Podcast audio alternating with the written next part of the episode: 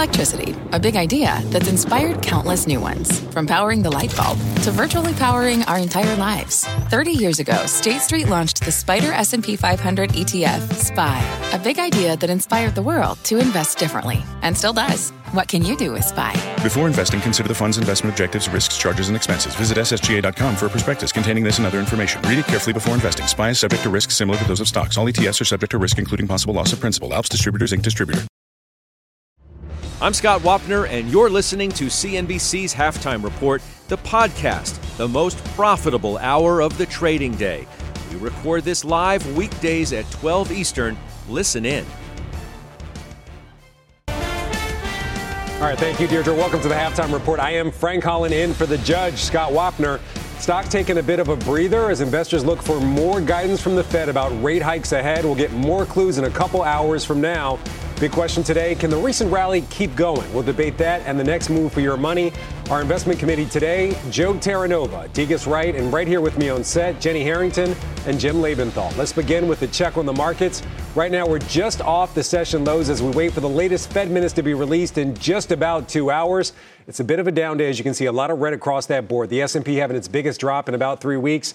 The Dow down about 280 points. The Nasdaq, the hardest hit, down more than a percent and a half right now. Yields also moving higher. The 10-year yield hitting its highest level since August the 12th. Right now at 2.911. You got to remember, just on August the 1st, where we had a low, it was a low, it was an intraday low of 2.51. So a big change right there. So we're going to begin with you, Jenny, if you don't mind. What do you think about everything we're seeing? Is this a signal potentially that the rally might be over, or is there just more room to come? And this is a breather, as we said at the top of the show. I suspect the rally's probably taking a pause. So here's where I am. I started the year very unenthusiastic. That was when I wrote to my clients in January. When I wrote to my clients in July for my quarterly letter, then I was starting to feel enthusiastic. And as you guys may remember, we added five positions to the portfolio during the second quarter. So there was a lot that we did in the second quarter, and I was feeling more enthusiastic. Fast forward seven weeks and change into this new quarter, and here's where we are. The S&P is trading at 18 times earnings. If we think of 18 times, sorry, $240 2023 earnings, you take 18 times 2023 expectations of $240 a share for the S&P 500 and you've got 4300 on the S&P. We're kind of there. I don't know how much multiple expansion there can be from here, so I'm not feeling very enthusiastic. I'm not feeling unenthusiastic. I'm feeling meh.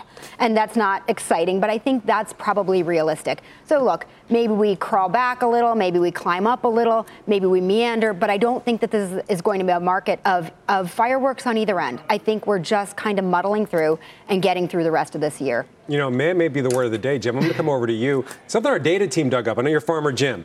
Uh, the SPY's volumes 14% lower than its 30 day. The QQQ 24% lower than its 30 day maybe it's a lot of men out there. I mean, can we take what we're seeing today that seriously with volumes that much lower? You went right where I wanted to go, Frank. Thank you very much. Um, because you're clairvoyant. It's seasonality, right? We're in the second half of August. Volumes are usually very light in the second half of August. People are on vacations. Yes, there's still some things to look forward to. We've got the Fed minutes today. I'm not that excited about it. We've got Jackson Hole next week. I, I don't think we're going to get all that much news from it. But the, the key point here is people are on vacation. What happens, though, is they come back in September September, and traditionally September is a tricky month. People come back from vacation and they focus on what's going on. Now, things are balanced in my opinion between the positives and the negatives but we have to respect the fact that the S&P 500 is up 17% from the lows so there is reason for people to come back from vacation in September and say hey wait a second we still got inflation with an 8 handle hey wait a second we've had the Fed raise 225 basis points probably another 100 to go we've got a war in Europe all of these things, and it's likely to make for what seasonally, traditionally is a choppy month, namely September. Right now, today, this is a pause in a rally that is likely to be that dog days of summer, end of summer rally. I will probably lighten up in this. I don't want anybody hearing what I'm saying to say, oh my God, Lebenthal's getting bearish. I am not. I feel very positive into the end of the year and beyond. However, with what I've said, it would be wise to have just a little bit of dry powder going into September. That's why, Frank, you may remember last week I sold NVIDIA. Mm-hmm. Uh, I may sell a little something again in the next couple of weeks. I'm not going to go crazy here. If I raise 10% cash, that'll give me some money to play with in September, which again should be volatile. Jim, by the way, not just people on vacation, you with the casual Wednesday. I like this look. No tie. Just here to, just here to talk. Frank, I got a lot on my mind. I'm not going to lie to you. I forgot the tie today. I just flat out forgot. I got a lot on my mind, go, my go man. with the casual Wednesday. Degas, I'm going to come over to you. Are, are, you taking what we're seeing here today seriously? I mean, as we just talked about, lower volume, Jenny's man. I think a lot of people out there are kind of man. You know, Frank, I agree with you because ultimately what I'm seeing is that this looks to be a bear market rally. And the reason I say that is we may have hit peak inflation, but the Fed has not uh, signaled that they're going to stop the rate hike cycle because they want to focus and get to a target of 2% inflation, and we're not there yet. They also want to get a more balanced labor market, and we're not there yet. So they're going to continue to raise interest rates, and that could have a negative impact on stocks. So that's why I'm, I'm still seeing that we could pull back from these levels. Joe, I want to come over to you. I'm going to actually hit you with something if you don't mind. Uh, Savita from B of A, B of A Savita Subramanian, out with a note today saying that uh, only 30% of bull market signposts have happened compared to 80% from previous bottoms. She's skeptical about this rally. So there's one signpost that she has that has a perfect track record. She calls it the rule of 20, the sum of CPI year over year plus the trailing PE of the S&P 500 when it's lower than 20 when the market has bottomed. Um, all right, historical bull markets always begin with PE plus CPI that's less than 20. I want to make sure I'm quoting this one right. Right now, we're at about 28 when you put those two metrics together. Um, this, according to Savita, this is a foolproof measure right here. What do you think about that when you see these, these quote unquote, what she calls signposts at 28, when normally it has to be under 20 for the, the signal to be that we're in a bull market? I think it's, uh, listen, I respect Savita tremendously. I think it's somewhat complicated, though, and I think it's also important to understand uh, the inclusion of inflation in that problem that we're presenting and that the Federal Reserve is efforting against kind of combating inflation. So it's, it's a very strong fundamental perspective on the overall environment, and it's it's one that's that's fair. I don't disagree with it. But what I do believe is that collectively everything that has gone on, Frank, since the beginning of this quarter is technically driven in its nature. And it's a reaction to Treasury yields on June 14th finding their peak, falling back from there, getting some good fundamental news from earnings, getting some better than expected views as it related to inflation. And it's it's it's somewhat remarkable how perfectly this technical road we've been able to drive down. We went right up to the 200 day moving average yesterday. On Monday, I was on the show. Jonathan Krinsky came on. Mm-hmm. He said to everyone, S&P 500 challenges a 200 day moving average for the first time and generally gets rejected if the slope of that 200 day moving average is down. Well, guess what? That's exactly what happened. So this this is kind of working from a technical perspective perfectly, mm-hmm. and it's been the technicals that have driven us to where we are today. And oh, by the way, guess what? Treasury yields, which were the leading indicator for an improving environment for risk assets, well, you got a 10 year that's pushing above 290 today. Treasury yields moving higher. We woke up and we were greeted with the news with hot inflation coming from the UK. Well, inflation's still a problem. We're still going to have to combat it. So I, I, I respect what Savita is talking about. It's a very fundamental perspective.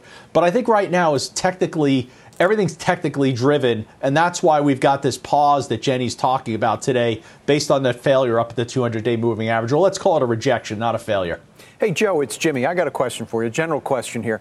All these rules in, in, technical analysis, some of the things that you're talking about, some of the things that Savita talks about, obviously they're based on historical pattern, and in that regard, they're fact. But I've been wondering if mm-hmm. post pandemic, we're in a brave new world. Now, now, don't come at me with you know, telling me I'm wrong because, you know, it's never different. I, I, know the folly of that. But I do still wonder. There have been some, some rules, if you will, broken. For instance, uh, in the last three Fed rate hike cycles, the market went up. I mean, the, this market went down from the first rate hike. That's just an example. So uh, it's a general question to you. Is it possible that at least some of these rules have been made not applicable by the weird after effect of the pandemic and global shutdown? Without question, Jimmy, you, are correct to think that, and, and certainly the observation is, is one that has validity. Um, my response, though, when, when thinking about technicals, is you have to think about the growth of non discretionary funds. They're all rules based. They're all telling investors that emotional behavior doesn't work well in investing. So they're just, what are they doing, Jimmy? They're reacting to price. They're reacting to the movement of price. They're reacting to the slope of price. And overwhelmingly, we've seen what we call quant models grow within the industry. Now, you could dismiss that. You could say, well, you have to look at fundamentals. Okay, that's fair. Or you could take the other side of it and say, well, price drives everything. That's fair as well. But from my standpoint, because they're the overwhelming majority of participation in markets right now, you kind of have to pay attention and respect what they're doing.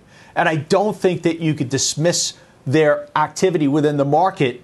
And it's never been, it's never more, been more clairvoyant than what we've witnessed since the beginning of this quarter. Because I don't think, and Jim, I think you would agree, I don't think there's any fundamental change right now. Maybe a little bit better corporate earnings, maybe a little bit of improvement with inflation, but we still have an adversarial Federal Reserve. We still have a dramatic amount of problems. Last point on that, and this is this is how you can't disrespect these non-discretionary funds, these rules-based funds. The price of oil, the spot price of oil is now spending its 11th day below its 200 day moving average. That's in, remarkable. And guess what? A lot of these non discretionary funds, they're actually short. They're actually short crude oil futures, which to me seems to have no logic based on the fundamental environment. But that just supports the premise of what is dictating their action in the market. Good stuff, Joe. Thank yeah. you. A lot to unpack there. I'm, I'm, glad you guys are having this debate right now. Just by the way, we're off session lows, but still all three indices in the red right now. The NASDAQ, the hardest hit, is Treasury yields climbs very slightly right now. We're looking at it right here. Um, Treasury yields right now at 2.913. Again, NASDAQ hardest hit down a percent and a half. Um, while we're on this technical wave, if you will, I want to put out another note. And Jenny, I'm going to toss this one over to you. UBS out with a note. Mark Haefele and his team I'm going to warn you, this is not a pep talk. I'm going to hit you with a couple of the bullet points from that note. The rally over the past month in particular has had a technical tailwind. There's scope for this tailwind to continue to continue supporting risk markets. We would caution investors against chasing the rally. We expect renewed market volatility ahead. I think this is some of the conversation we've all been having on air and off air. You're expecting some more volatility, but do you believe this technical tailwind can carry the markets higher even with some of that volatility in the near potentially future? I don't know. So I'm not a technician, right? And I really don't understand technical analysis. But I think it's interesting because frequently Joe, who does, and I, who am truly a fundamental analyst, we end up in the same spot. So I read that and I think yep. interesting, right? They're looking at it from a technical perspective. I'm looking at it from a fundamental, but we both come at it from the same spot, which is like, look, you know, from a fundamental perspective or from an emotional behavioral perspective, mm-hmm. the market always overreacts.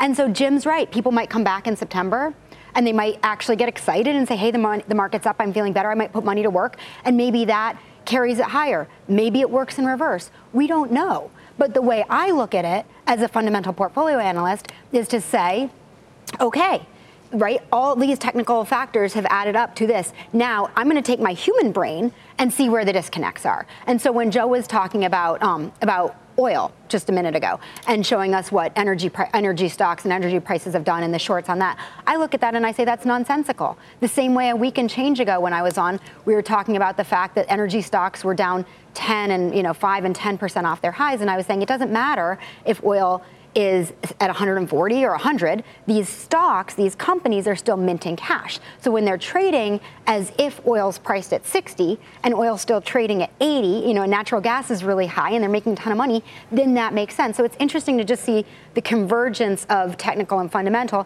come out with the same outcome, even though they're saying, even though they're looking at it from two really different angles. But yeah, do I think that it could carry a little higher? Sure. Do I think it could back off? Sure. And this is where I know it's a wishy-washy answer. I know everybody on TV wants black and white. They want, you know, they want home runs to be hit. I'm not a home run hitter. I'm a single and doubler, right? But like mostly, I think I think this year stays kind of range bound, and I think it's going to be hard, where we need to work really hard and not make big sweeping sweeping things. We can't say, and we were talking about this a little earlier today. We can't say things like buy tech you need to say which tech names do you want to own. You can't say buy semis. You need to say which semi companies do you want to own. Right. So this this is the market that we're in, where I actually think fundamental analysis is going to win the day. So, Degas, you're on deck right now. Are you swinging Frank- for the fences right now, or, or are you like Jenny, just going for that single?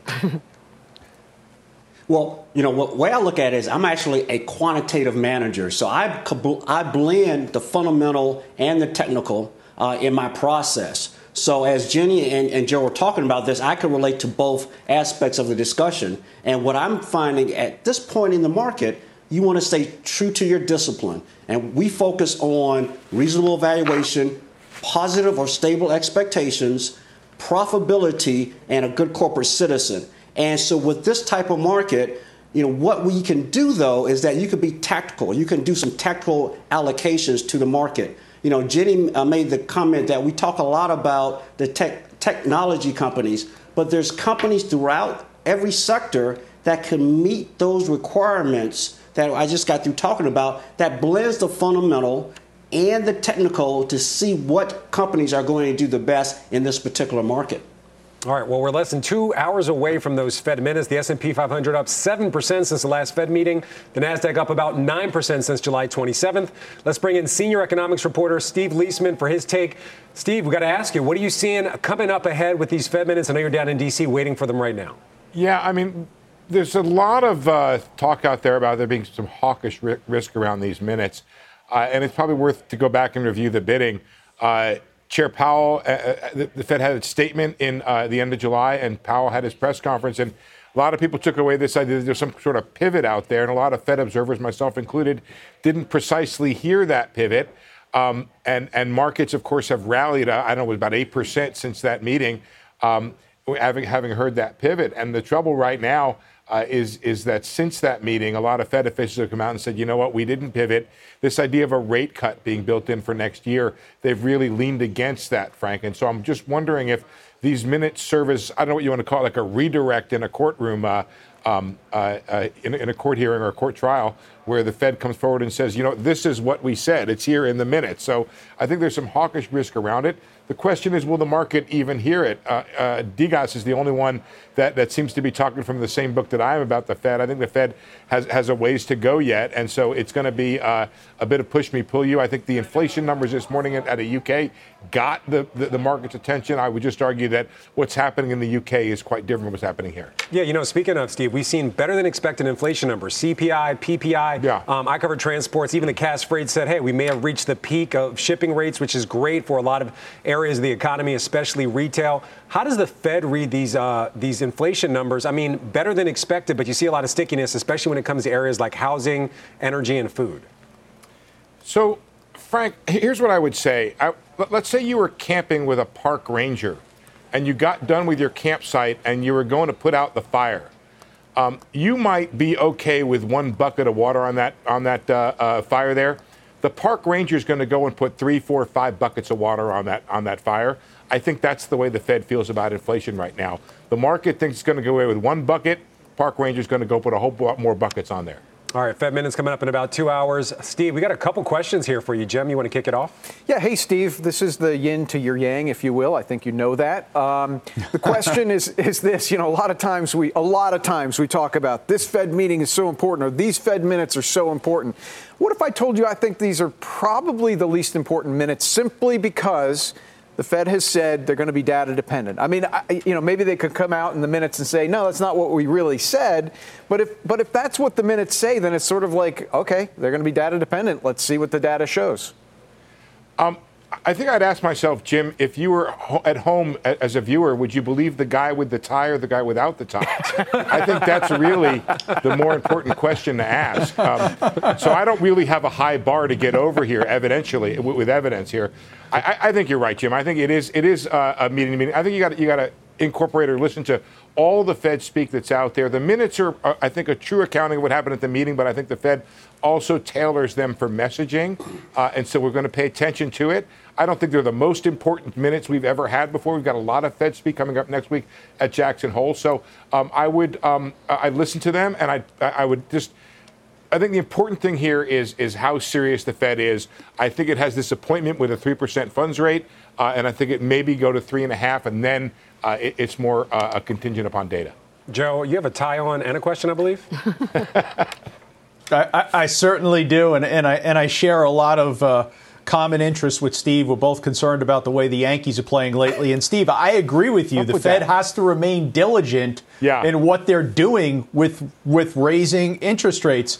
And I, and I suspect that the financial market stability that's kind of been reestablished here at the beginning of this quarter, the improvement in pricing of risk assets, it gives them cover. Keep going. You know, raise rates more. But I want to ask you about yeah. the balance sheet runoff because everyone's yeah. talking about September 1st like it's 2000 and Y2K again. I mean, on September 2nd, is, is are we just going to see the apocalypse come for risk assets because we're increasing the size of the balance sheet runoff? So that's a great question. And, and I'd say this that would be true if you think the markets had no forward indicating uh, uh, feature to them. Uh, the Fed has advertised since May 4th, when it put out its statement, that it would be doubling the size of its balance sheet runoff. You have to believe that the folks who are running the balance sheets of the big banks know this is going to happen at the investment banks. Um, I will say so far, if you look at the 10 years since May 4th, it's actually down.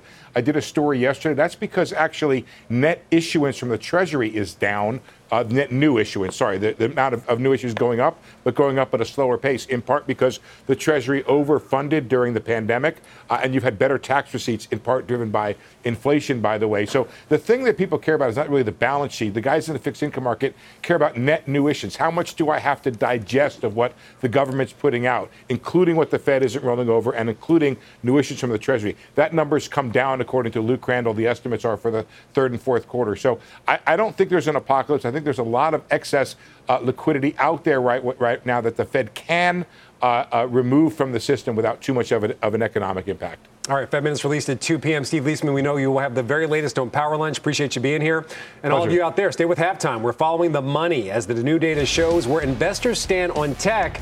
Plus, semis stand about 4% this week. Should you buy this latest drop? Halftime. Back in two minutes.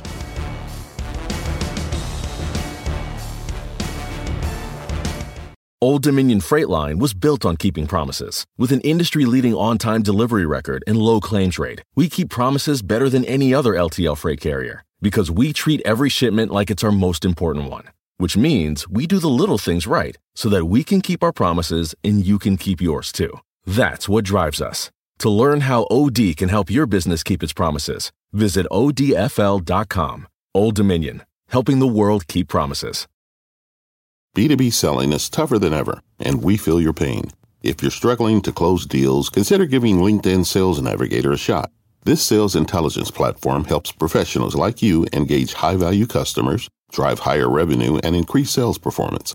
Sales Navigator also guides you in targeting the right buyers, highlights key signals such as job changes or which accounts you should prioritize, and uncovers hidden hot prospects so you can find those buyers that are most likely to convert.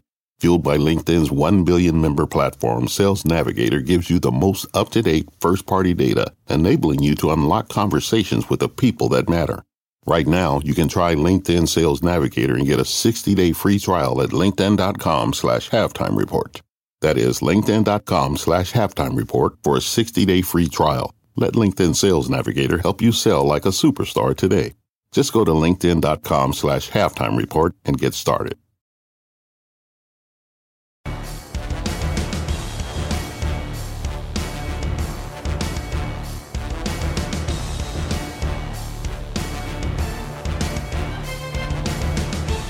All right, welcome back to Halftime Report. New fund flows data shows money pouring back into tech. Our Seema Modi is tracking it. Hey, Seema. Hey, Frank, that's right. The fund flows data from Bank of America shows investors are doubling down on tech, over $2 billion in the last week, strongest inflows in over a decade, followed by consumer discretionary. In fact, growth sectors in general seeing strong buying. Tesla, Amazon, Apple, Microsoft have collectively added over $1.4 trillion in market cap from the low hit in June. Buying has been led by hedge funds. That's what the data shows. Institutional clients looking to buy the dip following a steep drop that we saw in the first half of the year. And just in the last two weeks, buybacks by corporate clients accelerating to the highest level since January, just as the Inflation Reduction Act gets passed. Julian Emanuel at Evercore ISI says the fund flows data is definitely supportive of the rebound in tech. However, when you factor in the move in meme stocks and the surge in call options volumes, he says it's very reminiscent of the speculation we saw in September of 2020 when growth began a multi-month underperformance versus value stocks. Tech earnings, though, will be key. So far, an 87% beat rate across the sector. Cisco set to report tonight, Frank. All right, our Seema Modi. Thank you very much, Seema. Jenny, over to you. We were actually talking before the show. I hope I'm not saying too much, but no, you no. were saying all we do is talk about tech. Everybody's so focused on tech. Um, obviously, some big inflows into tech, but it's also some inflows in some other areas as well. Right, and so one of the things we were talking about is consumer discretionary, for example, is up 26% this quarter. Um, industrials are up 15%. Financials are up 14%. So I think it's important for us to remember that the, you know that it's not all tech, and this is something we've been talking about for the last year and change really, is that the market leadership is broadening out. And I think we're doing a disservice to ourselves if we continue to focus solely on tech. It's time to round out the portfolios. It's time to look. It's time to look more broadly and think. You know, does does it B&G Foods, which, yes, they had a reasonably rotten quarter, but now it's trading with an 8% yield and a cheap valuation. Does that make sense? It's time to start thinking about and talking about just different kinds of companies than we've focused on. Um, Degas, over to you. I mean, do you see the, the best opportunities going forward in tech? Or are you looking at other areas as well? Yeah, Frank, uh, to Jenny's point, I'm looking at all areas uh, of the market. And so if we start looking at individual companies, a company like Veeva Systems that really has uh, developed a way of software that allows medical researchers to communicate and share data. This company is doing quite well. It's about $35 billion company.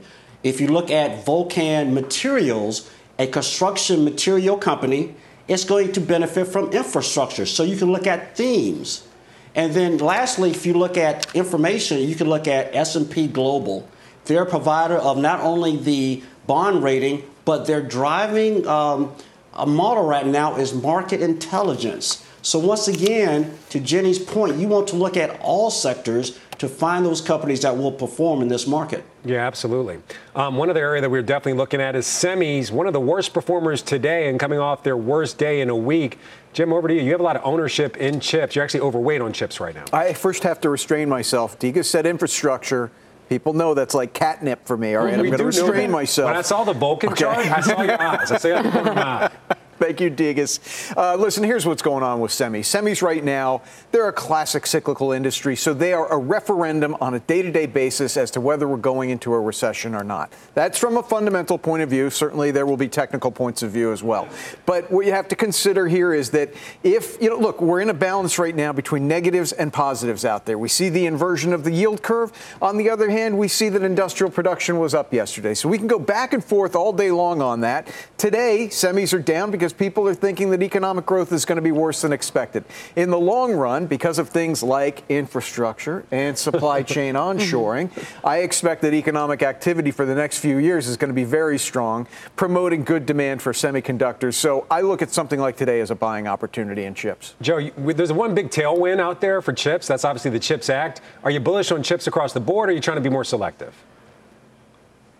So Adam Parker has been on the network over the last six weeks, and Adam is, is a former a semiconductor analyst, and he's done a great job talking about what's happening now in the industry. It's it's really coming it coming down to being an idiosyncratic single stock story, right? I don't think universally you could look at the entire industry and say, okay, it's got optimism or, or pessimism that's going to dictate where price is going to go. I use ON Semiconductor as an example, right? Significant explosion to EVs just in the last couple of days. It made an all time high. So I'm allocated towards AMD and NVIDIA. I believe they're best in breed, they're large cap companies and that they'll be able to be resilient in the environment which Jimmy correctly defined as one that's going to be challenged. But I think right now, looking at the industry, you have to be very tactical in your ownership and identify which specific companies are able to deal with the inventory missteps and be able to deal with uh, contributing in a way that's going to see near term revenue growth, which certainly is going to be challenged. It's certainly single stock prevalence right now. Yeah, we have a lot more chip commentary coming up on the exchange later today. Our colleague uh, Christina Partsinevelos talking to a couple of chip CEOs. So, Jenny, this one here, you're not mad about this one. You were ready to jump in. So, What's your take on chips right now? Are, are you well, look, are bullish on the broader sector, or are you more selective like these other guys? More selective, and I love this conversation because it feeds into the technical versus fundamental that we had before. Maybe if you were looking at chips from a purely technical perspective, you might say, "Hey, not for me." But if you look at them from a fundamental perspective, you can parse through. And let's take AMAT for example. So AMAT's biggest customers are Taiwan Semi, Samsung, and Intel, who still have very aggressive spending plans. Meanwhile, you've got a stock that's trading at 13 times earnings with an 8% free cash flow yield, decent earnings growth ahead. And I'm like, that's what I want to own right now. That's very different. Joe, with all due respect, but like, I don't want to touch Honor and NVIDIA because for me and our strategy, those multiples are just way too nosebleedy to make up for, for the earnings. Now, yeah, er, sorry, for the earnings growth. Earnings growth is still good, but trading at 50 ish times earnings, which I believe they are, that's too rich for me. So as someone who's more value focused, I can, I can parse through and I can find AMAT, I can find Teradyne. You notice I'm not saying Intel, although we all know I own it. so maybe I'm backing away from that a little bit, although we still hold it. But I think that there's opportunity in there. And so I think that's where you want to, you really want to do your fundamental hard work analysis. Yeah, Chips again having a rough day. Jenny, have Jenny, have the team. Jenny, have the team go look at onsemi. It trades okay. at 15 times. Oh, I you guys are going to like okay. it. Okay, thanks. I, like this. I like this. Just sharing so is caring. Collaborative. Sharing is caring. All right. As we mentioned, chips down today, down about 3% right now. All right, straight ahead, mixed results from Target, Lowe's, and TJX. The retail trade. That's coming up next on halftime. What does it mean to be rich? Is it having more stories to share or time to give? Is it being able to keep your loved ones close or travel somewhere far away? At Edward Jones, we believe the key to being rich is knowing what counts. Your dedicated financial advisor will take a comprehensive approach to your financial strategy to help support what truly matters to you. EdwardJones.com slash find your rich. Edward Jones, member SIPC. Good afternoon, everybody. Here's uh, your CNBC News update for this hour. Chinese troops will travel to Russia to take part in joint military exercises led by the host that include India, Belarus, and other countries. China's participation in the joint exercises was, quote, unrelated to the current international and regional situation, that according to China's defense ministry. The CDC outlining plans to modernize the agency. CDC Director Dr. Rochelle Walensky acknowledging shortcomings in the agency's COVID response and laying out her plans to make the agency more responsive to future health crises. Those plans include simplifying the CDC website to get rid of overlapping and contradictory public health guidance. That would be a good start. And the San Luis Obispo County Sheriff's uh, Department blaming a monkey for a prank 911. Well, how did you know whether the monkey was pranking or not? I mean, he may have been well intentioned. Emergency dispatchers answered the call but got no response from the call. What do you expect from a monkey? Deputies were sent to the address of the call, which was a local zoo, before realizing that a capuchin monkey named Route, that's R O U T E, had apparently picked up the cell phone and made the call. That one every day. Frank, you just don't get that kind of stuff on those other so-called business network. Not keep that, keep that, monkey away from the stock market, please. Keep. That monkey might make some money, man. He can throw Probably. darts. He, he can just darts. go AMC, Bed Bath Beyond. There you go. There you go.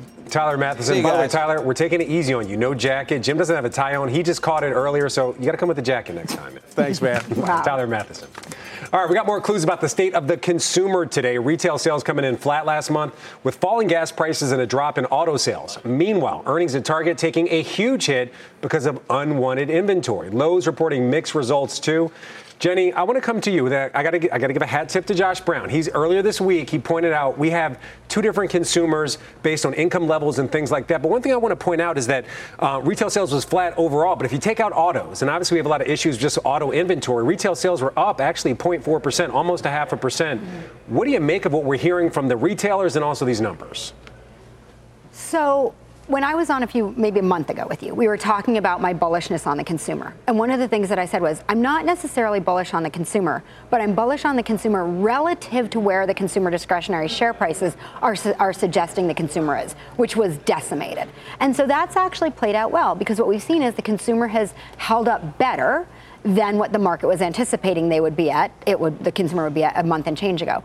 I think it's interesting, and this is a hard thing to talk about because it's very nuanced. But if you look at if you look at you know the five five buckets of of um, wages, right? The highest wage earners, um, the top 20% of wage earners, they make up almost 50% of consumer spending, and so on and so forth. The lowest 20% of wage earners only makes up about 5% of consumer spending. So that's where we, you know, we all know that people are hurting. Our hearts hurt for the people who are hurting, and that's very hard. But when you put on your cold heart, you know, your cold-hearted capitalist cap and look at it from an economic perspective, you see that even though there's people out there who are hurting, those who spend the most are kind of fine. So I'm unsurprised by how well the consumer is holding up okay. broadly. Jenny, um, I'm going to test your theory a little bit because you're talking about those high end consumers. Tomorrow we have Ross reporting. That's definitely not a high end consumer company. What are you expecting from that? And what's that going to say about those other consumers that you're talking about? Well, now that you have your, your cold hearted capitalist hat on. I'm not talking about only the high end, right? The high end, that, that top 20% of earners who makes up 50% of spending,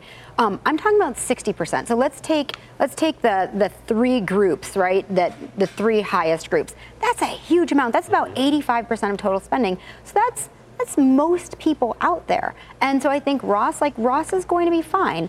Um, I think it, it, the, the, people who, and I don't know how to say this without sounding really crass, right? But the people who are in that bottom 20% and even the bottom right. 40%, they're probably not even shopping at Ross. They're probably not shopping at TJ Maxx. They're probably not shopping that much at Home Depot. So that, you know, it's hard and it and it's sad that people are affected so unequally at this point in time. But that's that's the way it's always been. Okay. And so I think that's why when people say don't bet against the U.S. consumer, they know that the vast majority of the U.S. consumers are still in okay shape and that they love to spend. And okay. even if they're spending and chipping away at their savings and adding up their credit card debt, which I'm not saying any of that's great, it's not. It just means that money is being transferred into the pockets of the consumer discretionary right. companies. You mentioned Home Depot. I'm going to go to two military men. I don't know if they're cold hearted. I'm going to go to two different military men right here. Jim Lebenthal, I'm going to start with you, Navy man. Since we're getting cold hearted and hard out here with Jenny, um, Home Depot reported, you, you saw the report. What did that tell you about the quote unquote state of the consumer? Well, the report from Home Depot was pretty good.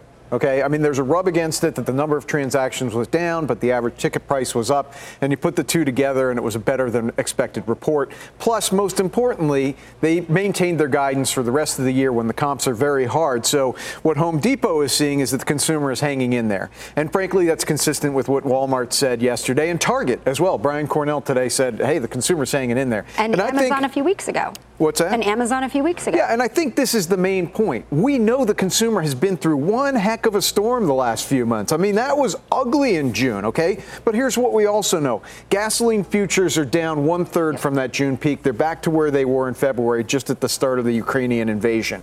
Um, that has not fully shown up at the pump yet.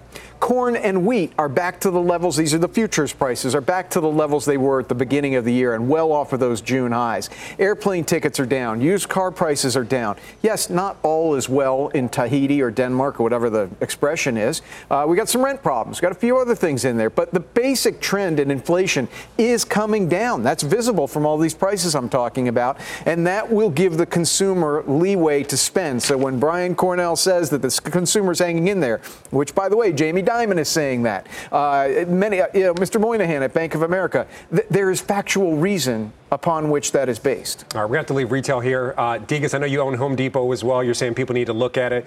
Um, but straight ahead, Apple shares about 5% away from its all time high with new bullish calls out on that stock. That trade's coming up next, right here on halftime. Stay with us.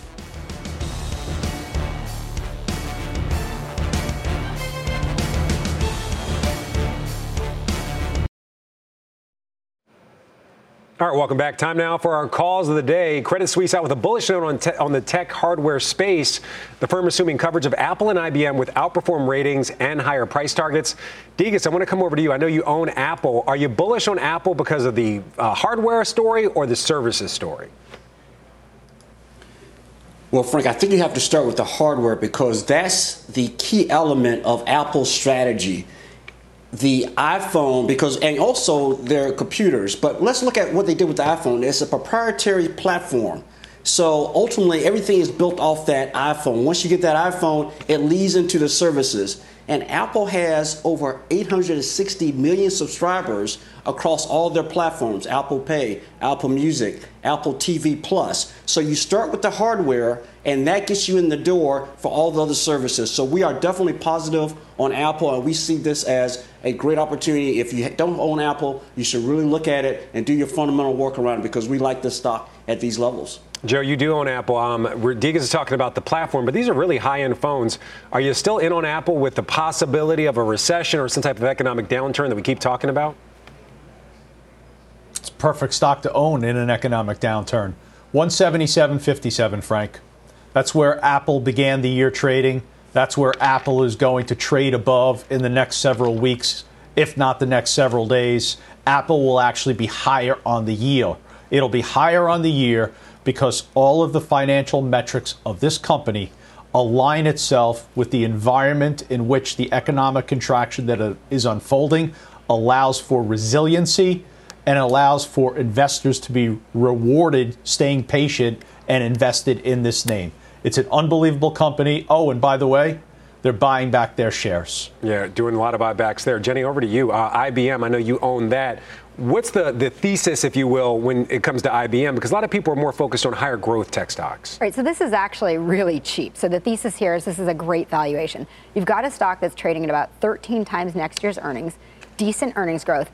4.8% yield on it. And Arvind Krishna, what I've seen him do is start to really consolidate the hodgepodge that was IBM before he got there. And I think he'll continue to do that. So what you have is a company that produces a ton of cash and is is fairly valued. So it's really not like you know, it's not some glorious story that I'm going to tell you something that I know about IBM that nobody else knows. It's just cheap. It pumps out cash and it's fairly valued. Yeah, dividend almost 5%. We're looking at mm-hmm. it right here. All right, stay with halftime. Mike Santoli's midday word that's coming up next and halftime. We'll be right back.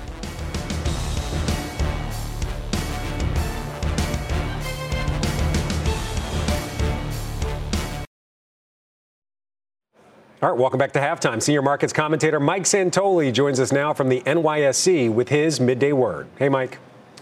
Hey, Frank. So uh, this pullback, as most have been saying, happening right about when and at a spot it would be expected, or an 18% up in two months in the S&P 500 just barely uh, touched the 200-day uh, average yesterday. So I guess the question now is, what would remain just a merely routine pullback after the market got a little bit stretched in the short term? Probably another two to three percent downside from here would be uh, absolutely textbook in a lot of respects. I do think you have to keep an eye on what's happening with yields. Uh, the 10-year yield inching above 2.9%. Keep mentioning that the S&P has not been able to absorb very easily a 3% 10-year. And now we have the 2-year yield seeming like it wants to get back to its highs for the year. Could just be bracing for what we're going to hear in the Fed minutes, which almost certainly is going to be an effort at a hawkish message. Uh, last time, the market sort of shrugged it off. It sort of said, hey, this is no news, but now we are much higher in equities. Maybe it'll be an excuse, uh, or maybe the bond market is just sort of anticipating